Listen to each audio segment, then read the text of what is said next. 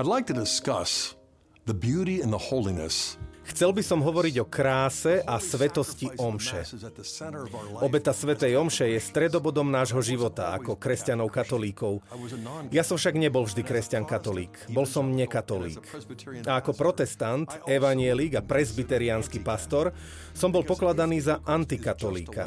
Lebo ak je Eucharistia iba oblátka, môže byť posvetným symbolom, ale nie riadnym objektom uctievania. Na druhej strane, ak je v súvislosti s Eucharistiou pravda, že ide o skutočný skutočnú prítomnosť Krista, treba celkom zmeniť zmýšľanie. Zvykol som vnímať Eucharistiu ako jedlo, poslednú večeru, pánovú večeru. Obeta sa nedeje na omši prostredníctvom Eucharistie, ale na Kalvárii na Veľký piatok. Potom som si však uvedomil, že keby sme stáli pod krížom na Veľký piatok, nikto z nás oddaných židovských učeníkov by nemohol opísať to, čoho bol svetkom, ako obetu. Prečo?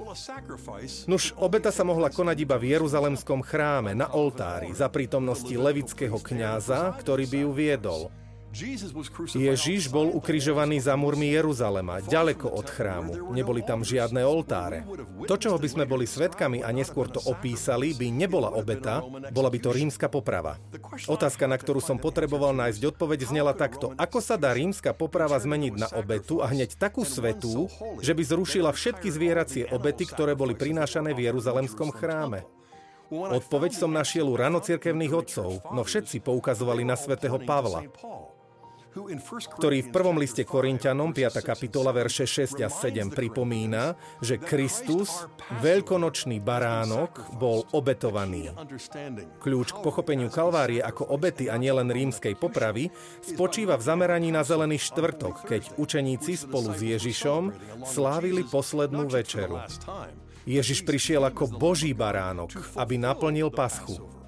Neurobil to však hociako, ale premenením paschy na paschu novej zmluvy.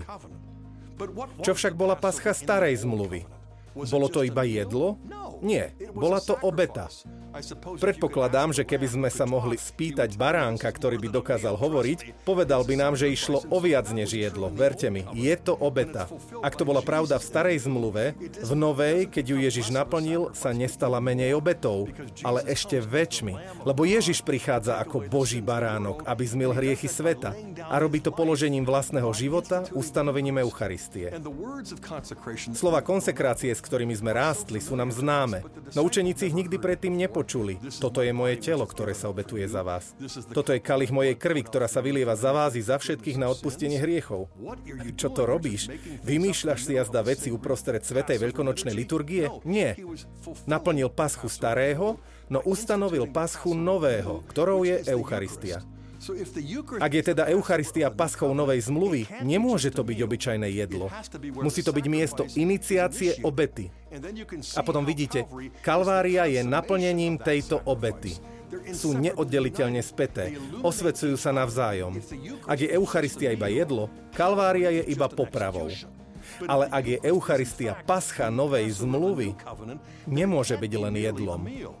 Inak by nedosiahla ani úrovne paschy starej zmluvy. Musí byť začiatkom obety a na Veľký piatok sa táto obeta naplní. Pretože Ježiš nie je obeťou rímskeho násilia, je obeťou Božieho milosrdenstva, Božej lásky. Nestratil svoj život v piatok na Kalvárii, ak z neho urobil dar lásky skrze obetu tým, že nám ho daroval v Najsvetejšej Eucharistii. Ak teda vidíte tajomstvo Krista v obete Svetej Omše, je to to isté telo, ktoré bolo v hornej sieni na zelený štvrtok. Je to to isté telo, ktoré vyselo na kríži na Veľký piatok. Je to to isté telo, ktoré bolo pochované do hrobu na Bielu sobotu. No najmä je to vzkriesené telo, krv, duša a božstvo Krista. Učeníci ho na veľkonočnú nedeľu na ceste nespoznali, hoci strávili hodiny vysvetľovaním písma. Ich srdcia horeli, no ich oči sa otvorili až vtedy, keď vzal chlieb, požehnal, lámal ho a dával. Toto je teda eucharistická liturgia. Toto je z mŕtvych vstalé telo.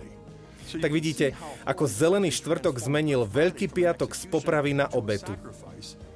No vidíte aj to, ako veľkonočná nedeľa zmenila túto obetu na najsvetejšiu sviatosť, ktorú slávime v obete Svetej Omše.